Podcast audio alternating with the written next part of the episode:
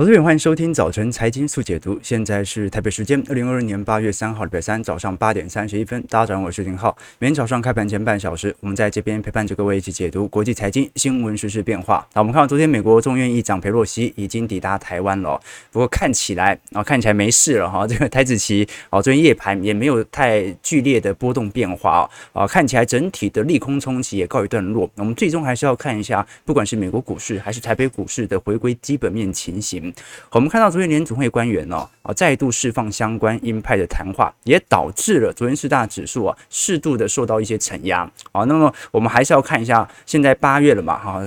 嗯，这个上个月的七月份的 CPI 在本月月中就要出来了，如果还创高，就代表着这个市场上对大宗资产价格对这个通膨的影响的。这个预判稍微产生了一些误判。我们看到道琼昨天呃收黑了四百点，标普小滑六点。呃，零点六七 percent，台积电 ADR 昨天也只小跌零点一六 percent，哦，所以整个台海的情势，外资的避险单没有持续在增加当中，啊，所以两岸猿声啼不住，啊，轻舟已过万重山了，啊，基本上我们还是今天从基本面的角度来跟各位做一些观察和倾向，啊，主要还是昨天因为联总会的旧金山分行的总裁戴利哦，他表明不支持明年转向降息，哦，这跟市场上就产生了非常明显的歧见了，啊，因为大多数的投行。都认为明年二到三季就会采取下一轮的降息循环，好，那就是因为经济呃逐步进入衰退嘛，好，但戴利这一次认为不支持明年转向降息哦，它有几个原因，第一个是通膨的情情形哦，可能会比市场想象中还要来得久，好，所以就算明年经济走皮，也不应该要降息。那第二个原因呢，很简单啦，我们看到呃，在过去一段时间，哦，联总会其实呃供应链的问题，它从来没有处理好过，一直到现在都是。那包括现在也有台海的问题哦，啊，他也提醒到全球的供应链危机没有正式的落幕之前，都一不可都不应该盲目的进行降息，以防二零二一年年底的惨剧再度发生。好了，那。昨天其实大家比较关注的是台海的情势哦，我们也看到黄金的避险期货效果开始有所出现啊。其实黄金价格已经连五天来进行带动了。那最直观的原因是因为美元走贬呐，这个美元跟黄金价格呈现高度反向相关哦。昨天上涨七点九美元，哦每盎司报在一千七百八十九块啊。不过黄金哦，因为随着呃全球的升息政策仍然呈现非常明显的卖压。我们看到从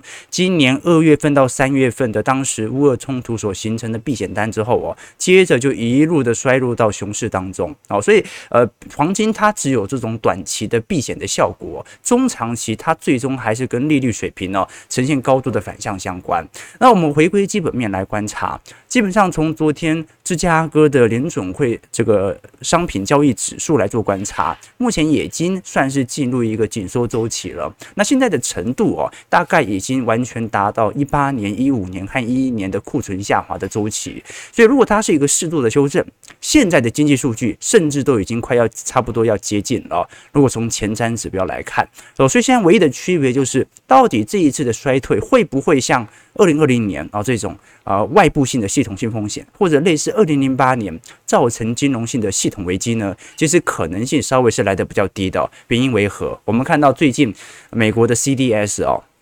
也就是信用违约掉期指数哦，正在明显的走皮啊，也就代表着其实市场上认为接下来会发生大规模系统性风险的可能性，目前的疑虑正在往下掉当中。当然以后不好说，但是就目前为止啊，市场认为它是一个自然的景气走皮现象。如果我们把标普五百指数跟美国的 ISM 制造业指数来做观察，基本上也可以发现哦，股市似乎提前预告着现在的美国 ISM 指数。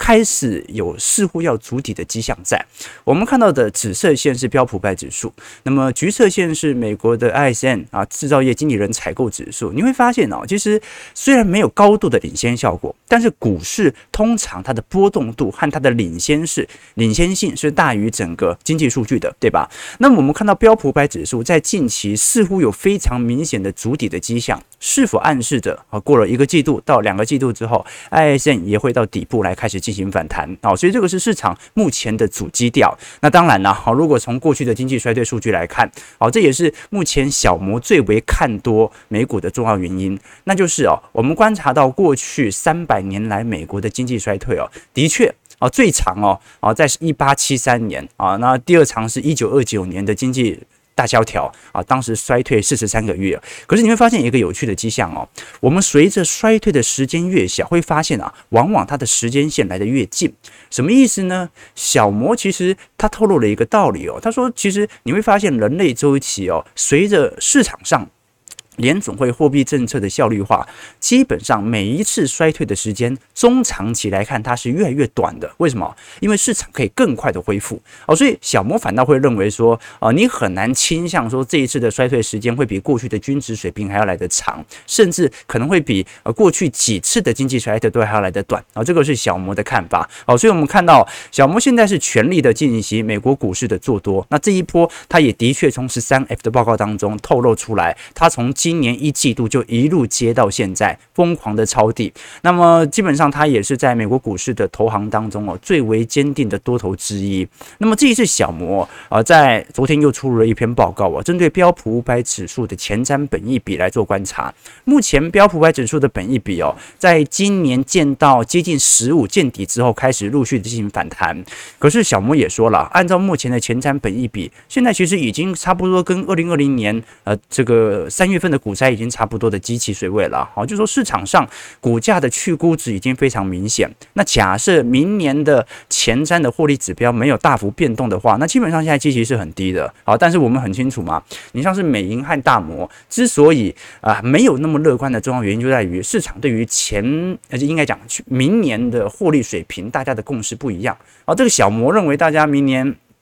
这个会涨很多嘛啊，所以所以看起来本益比哦，稍微很明显来到一个符合的区间，但是大摩反而反而会认为，哎，明年这个你的 EPS 赚得更少，那到时候本益比当然会飙高啊，所以本益比不能用单纯的机器指标来判定，还必须搭配着其他的总经因素啊，这个是大摩的看法啦啊，不过不过。呃，市场上普遍的共识哦，不得否认的就是大家都认为明年会降息。那除了联总会自己之外，我们看到美银昨天也出炉了一份报告哦，哦，他认为现在的十年期美债殖利率的最高点已经碰到了，已经碰到了。那我们看到的蓝色，呃，这个红色线哦，是美银认为在未来呃几个月之后，市场的整体的十年期美债殖利率的预估路径。我们看到十年期。美债值利率大概在六月份来到三点四七 percent 啊，接近三点五 percent 啊，现在已经来到二点六 percent 了哦，所以现在美银的看法是，呃，随着市场上。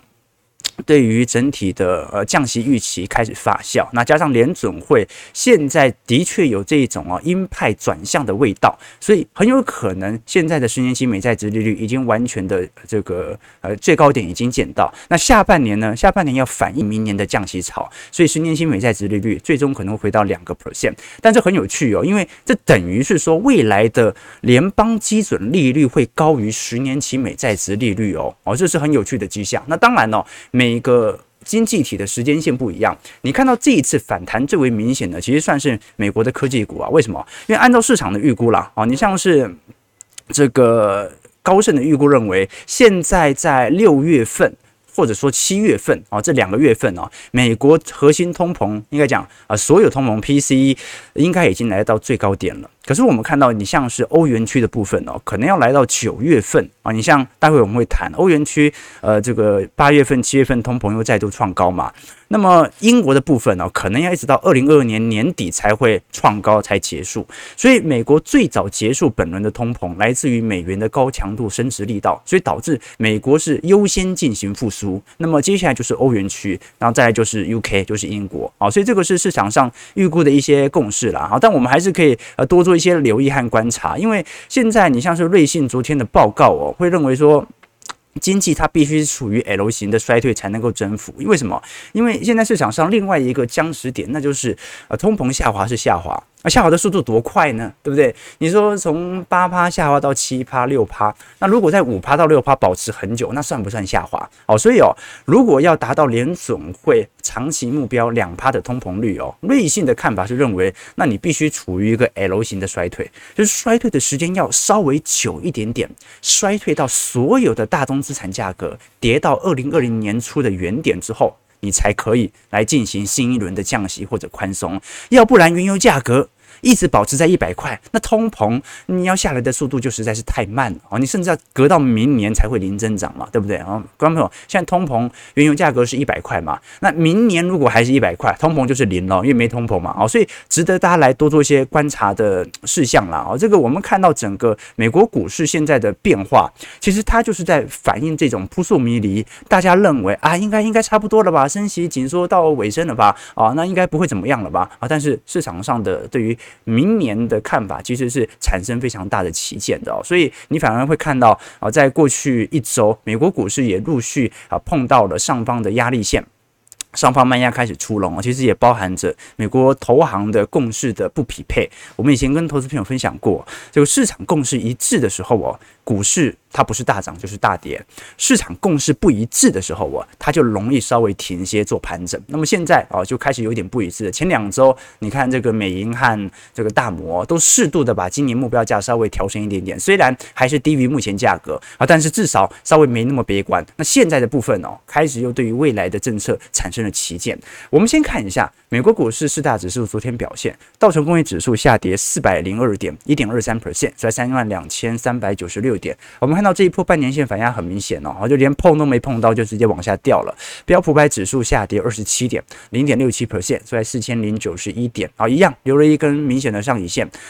纳指部分下跌二十点，零点一六 percent，收一万两千三百四十八点。费半小跌三点六点，零点一二 percent，收在两千九百七十四点。因为台积电 ADR，昨天仅仅只有小跌零点三 percent 哦，所以它应该只是系统单的这种轮替而已哦，所以等于是外资的避险效果应该一天就差不多结束了。那我们接下来要观察啊，听说今天十点多有记者会，是不是啊？记者会啊，基本上不要记者不乱问问题，应该就不会出事。对不对哈？应该是这样子吧哈。那所以嗯，没什么大新闻的话，那差不多大家就这样子让它过吧。好，不要再有什么争端。我们让这个市场保持着稳定啊。好，那我们昨天看到比较值得关注的一档股票是 Uber。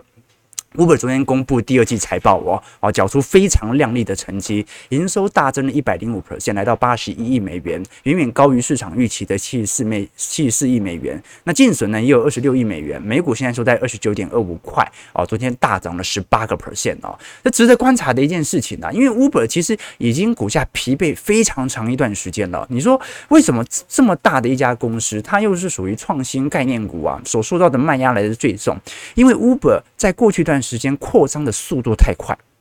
所以你不要看它到处都是 Uber，可是现在真实来看呢，Uber 在今年以前每年的每股盈余都是亏损的。怎么观察呢？我们观察到。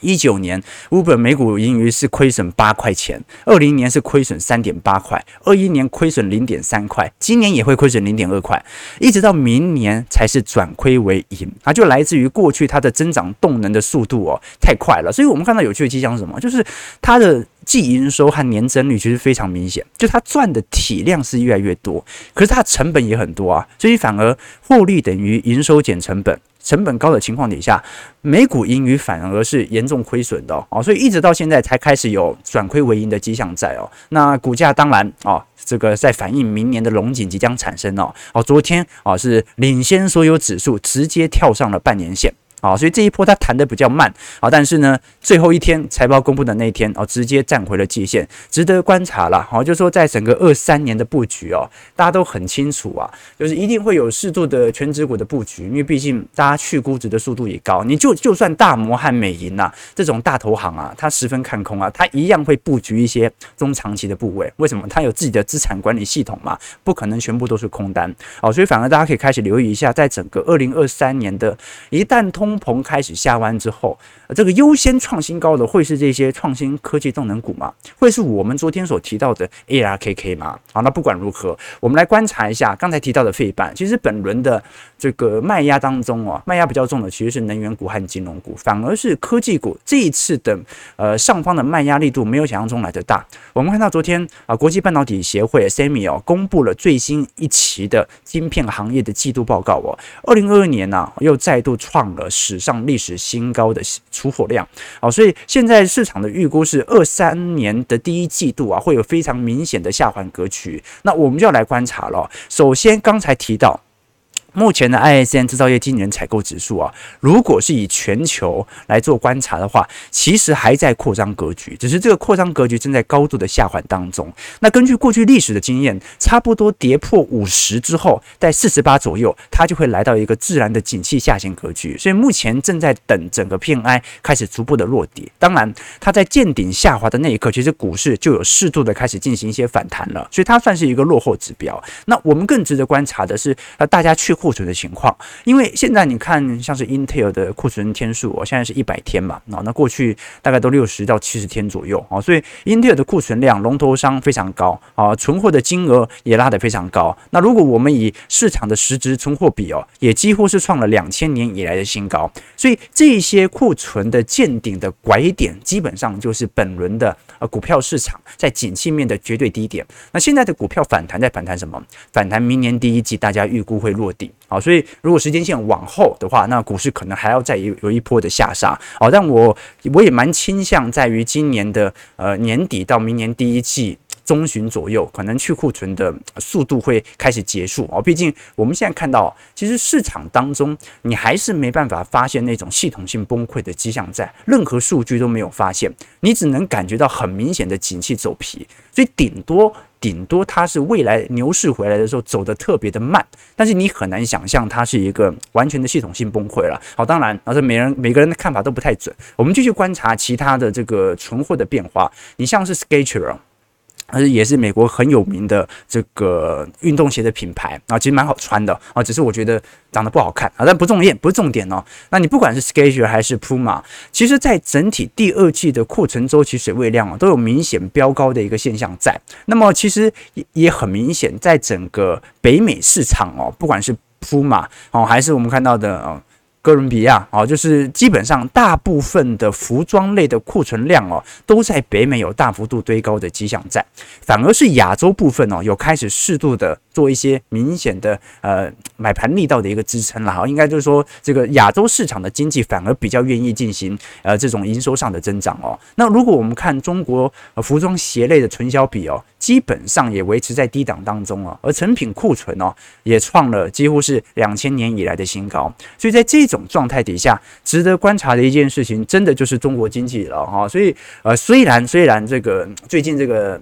政治冲突有一点多，好，可是不得不否认哦，哦，现在能不能走出本轮的景气下行周期哦，第一个取决于北美。呃，自身消费销库存的情况。第二点呢，就是亚洲的经济体到底能不能顺势的进入到扩张格局啊？这个新兴市场啊，在过去以来，通常作为中国啊，通常是高度的领先全球的发达市场的啊，所以它的指标特别重要啊。当然，有些人说啊，指标不准，那没办法嘛，你要观察，你一定要看指标，对吧？OK，好了，最后最后就是整个欧元区的问题了。这个欧元区在七月份的 CPI 哦，意外飙高至八点九 percent，然后再创历史新高，比上个月的八点六 percent。还要来得高，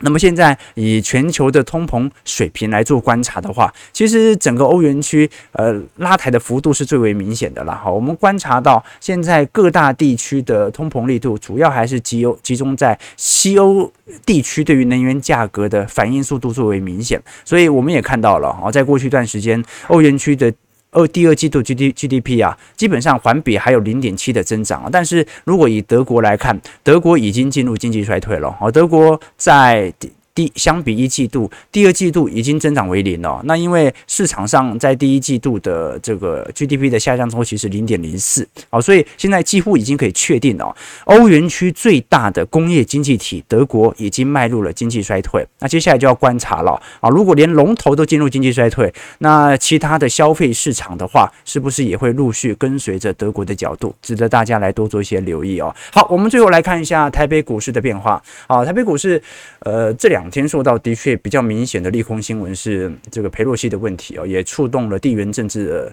这个敏感神经啊。昨天一度摔了三百点啊，台积电失守五百元，不过还是外资的系统单的避险啦。你看昨天投信还买了连续二十八天来做买超了，不过对于台北股市重挫了。昨天台股跌幅是一点五六 percent 啊，日股跌幅一点四四 percent，韩股跌幅零点五 percent，新加坡股市跌零点七 percent 啊，所以其实台股跌的比其他东亚。市场经济体还要来得重，可是香港股市跌多少？香港股市跌了二点五 percent 啊，上海股市跌幅二点二五 percent 啊，这说明什么事情呢？这个大陆人比台湾人还紧张啊，对吧？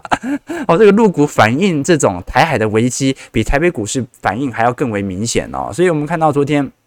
一片绿油油啦，哦，基本上没什么收红的哦。那包括台积电对于全职的伤害也非常的明显哦。不过这一次裴洛西访台的目的，其实大家也理解了哦，就是说美国对外政治的核心问题哦，通常是选举的问题哦。你看时间。现在是七月份，啊，现在八月份了，八月初了。现在二零二二年中期选举的初选时间已经到了，啊，就是大家要派啊什么样的国会议员呢？基本上党内已经在进行初选了。那现在最新的民调结果都很明显吧？好，这个民主党很有可能是参众议院两个院全部丢掉哦。众议院现在重选的席次有四百三十五席，呃，属于一百九十五个是民主党的啊，所以民主党占优势是一百九十五个。那共和党哦占优势有二百一十二个，所以有二十八个是处于僵持的状态，而且共和党具有领先。那么在参议院的重选的三十四个席次里哦，有十九个是共和党的候选人，目前占优势，民主党只有十一个啊。那么僵持状态是四个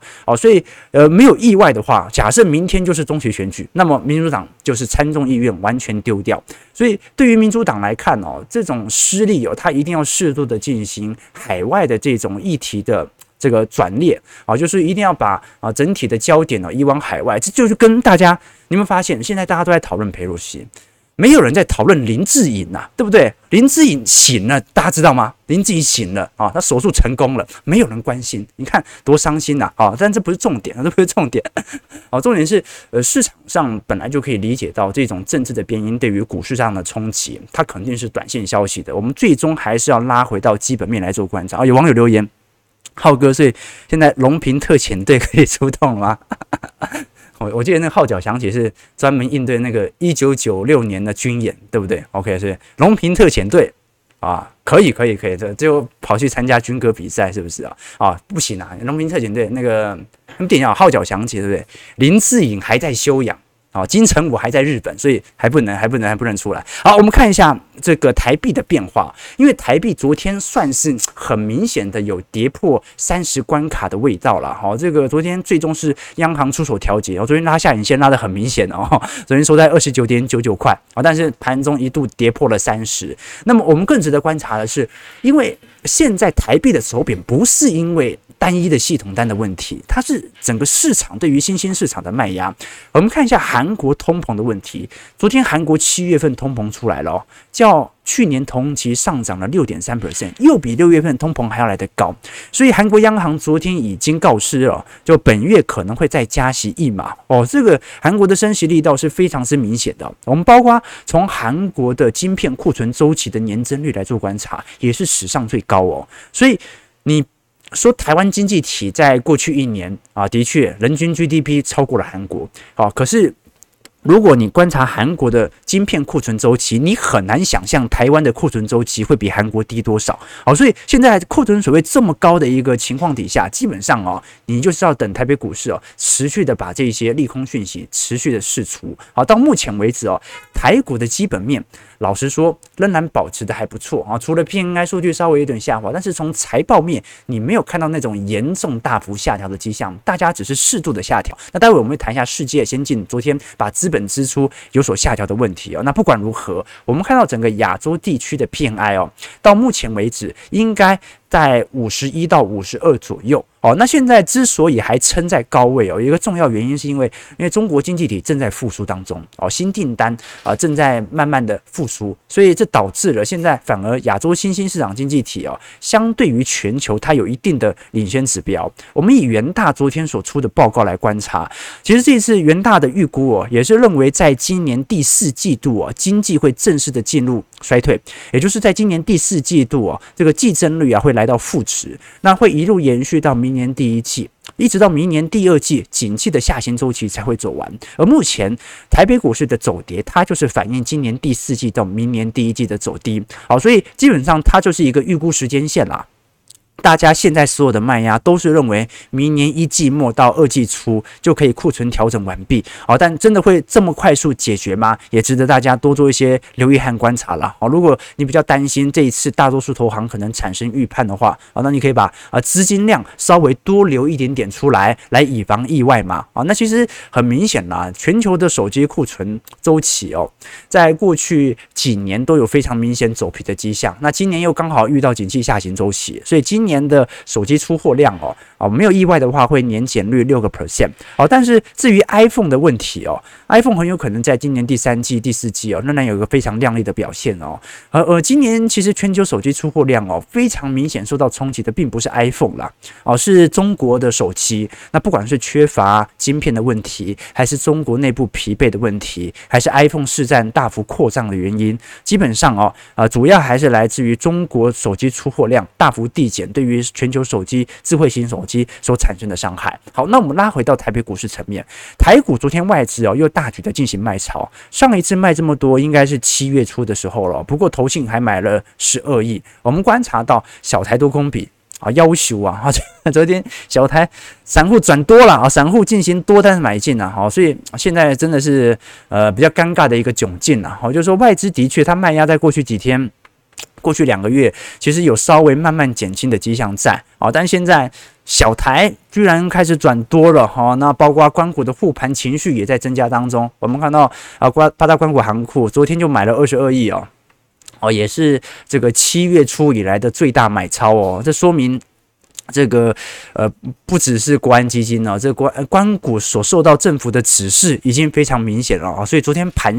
这个平盘以下，这个护盘的效果。虽然不是特别明显，但至少它在护，对吧？好，所以基本上哦，我们看到筹码面啊、讯息面啊，似乎比较乱乱的，但是最终最终，我们还是可以这个多做一些啊经济周期的观察了。我就说，你不得否认的是，台股到目前的景气下行周期，它反映的不像美国股市这么明显，所以台北股市再修正的比例哦。嗯，基本上是远远高于美国股市的，好，包括从跌幅层面也是这么来过做观察。那包括昨天世界先进召开了法说会哦，我们都知道，呃，这一次世界其实已经有产能利用率下滑的迹象在啊，这一次已经把第三季的产能利用率哦下滑到八十一个 percent，营收也预估会下滑十三趴到十五趴。其实我们已经看到很明显了，如果从每股盈余来看，今年世界先进第二季赚的钱已经比第一季来的少的，哦，这说明它的产能早就已经在下滑当中了，哦，它反映的比连联电、台积电都还要来得快非常多。那么这一次，他还特别把库存周期调升之后啊，针对未来的资本支出和设备到货的时间呢、开始进行适度的下修。好，所以现在世界应该算是呃最坦诚进行这种景气面冲击而产生的变化。那台积电产能的问题哦，可能一直要到明年第一季才会下滑。那么明年第一季下滑，从百分之百下滑到九成之后哦，接下来就是看全球景气的复苏力度的。好，所以基本上我们现在所讨论的所有的经济问题啊，大家应该都感觉很明显了。我们讨论的不是现在哦，我们现在讨论的是。台股如果本轮的下行周期反映完，它基本上是观察明年第一季到第二季的预估的库存情况。我们包括从近期，不管是从联咏、瑞昱啊，还是啊翼龙、联发科啊、瑞普哦，其实啊普瑞哦，其实这些。IC 设计库存的水位哦，都在陆续的飙高当中啊。那么飙高，它早就已经股价反应先跌了。我们只是在赌那个一二季啊，明年一二季那个库存水位啊转捩点的出现哦，值得大家来多做一些留意和观察。OK，啊，这个大家看一下大家的想法，来跟各位做一些交流。OK，啊。大大家都说这个今天记者会哦，对，记者不要乱问问题，我觉得就好啊。记者的问题不是都先讲好了吗？啊，是这样子吗？是这样子吗？之前那个拜登去中东啊，不就是因为美国的记者问了一个问题，让那个中东的王储很难堪吗？啊，所以导致了呃不欢而散，对不对？所以我觉得还是要稍微啊谨慎一下，谨慎一下。OK，这个大家都不用害怕。不用害，当然不用害怕了。OK，大家要相信哦，这个政府护盘的决心。好，这个在十一月以前，大家都要对政府稍微有一点信心，对不对？好，我们看一下这个大家的其他这个问题。他说，呃，零二一七 Rain 说，这个裴洛西走了，台湾比较危险啊，是这样子吗？是这样子吗？OK，这个哦，我强烈谴责，对对对对对啊，浩哥今天是眼袋比较重，OK，我强烈谴责你的用词，OK 哈，这个巨富说，希望利空尽快过去，时间不要拉长，应该不会啦，这感觉现在欧洲情况其实的确比较差，OK，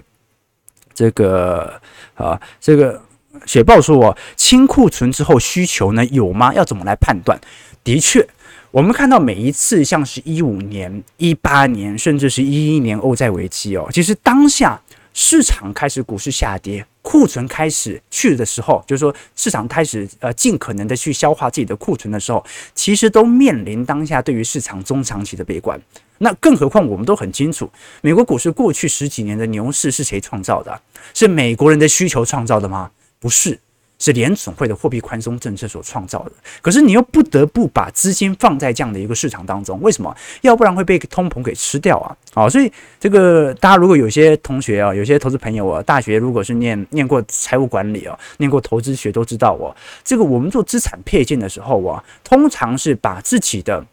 无风险，把自己的报酬率当成无风险利率，加上适度的风险溢酬，就是你赚钱哦，你一定要先跑赢通膨。这个通膨就是无风险利率，而这个无风险利率，也就是我们讲的十年期美国公债。就说如果你连报酬都无法超过现在的十年期美国公债殖利率的话，那么你一定会被通膨给吃掉。所以你要参与它的方式，第一个就是至少要买债券，但是你又不希望哦被后续的资金潮。通膨，比如说今年大幅度的超越，那就必须又要把资金适度的布局在股市身上。可是我们很清楚，全球的资产它其实本身就是一场泡沫。哦，那我们只是希望啊，这泡沫破裂的那个时候啊，那不要跌到我们当时买的那个点。每一轮的泡沫破裂，各位会发现哦，从零八年之后，每一轮的去估值其实都没有碰回零八年当时的原点啊。为什么啊？因为联总会它会不断的撒钱啊，这个就是世界的真相，很残酷，但我们要必须适度的接受。OK，